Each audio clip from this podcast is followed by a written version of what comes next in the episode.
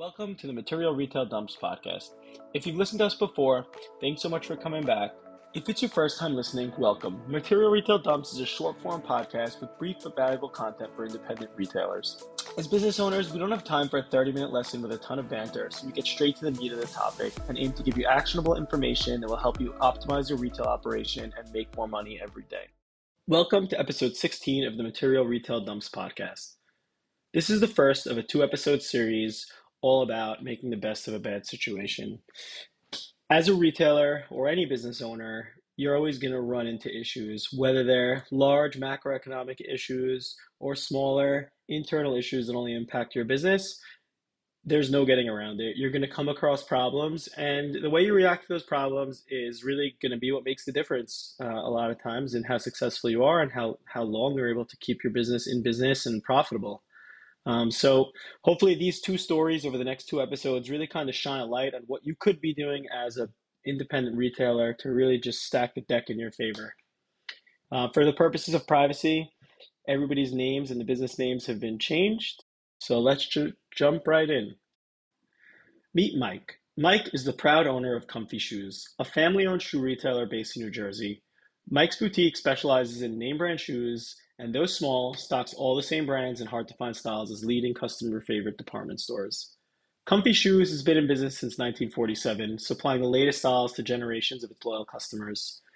As with many family businesses and brick-and-mortar retailers, Comfy Shoes was ordered to temporarily shut its doors in March of twenty twenty. In the U S, the early days of the pandemic arguably had the largest impact on the day-to-day lives of those in New York and New Jersey, as COVID ravaged its citizens, leading to extreme pressure on its hospital network, healthcare workers, and front, frontline workers alike.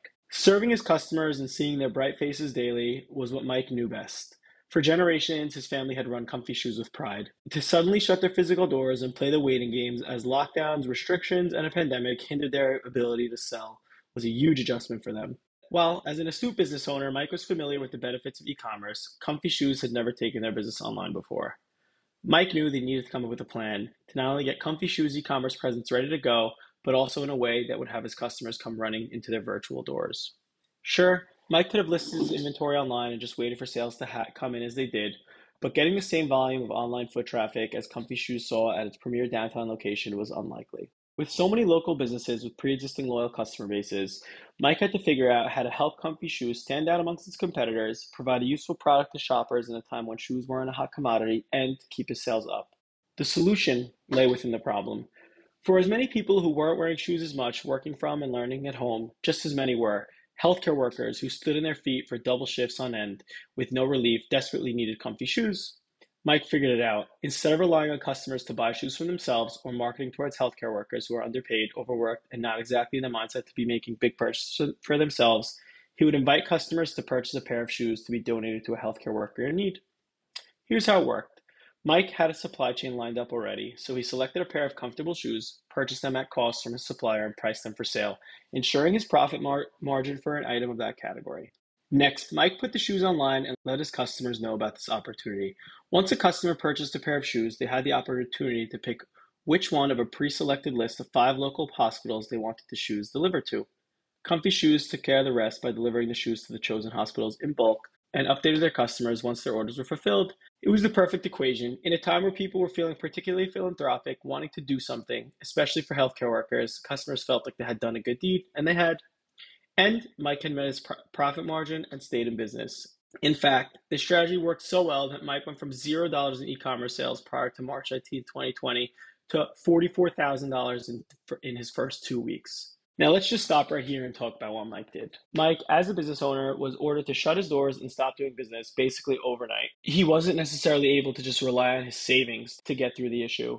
Mike had payroll to pay, people that relied on him, a family to feed. Mike looked at the bad situation that he was in and thought, how can I get through this? His idea of allowing his customers to buy items for healthcare workers was genius.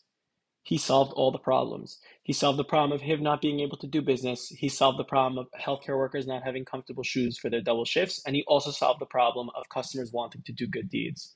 So Mike took this really horrible situation and turned it into a win for him, for his business, for his customers, for his family, and his community. Well, thanks so much for listening to this episode. I'm looking forward to the next episode where we'll pick up on, with story number two on Mike and Comfy Shoes and what he did to battle the supply chain issues that were affecting retailers in the summer of twenty twenty-two. Looking forward.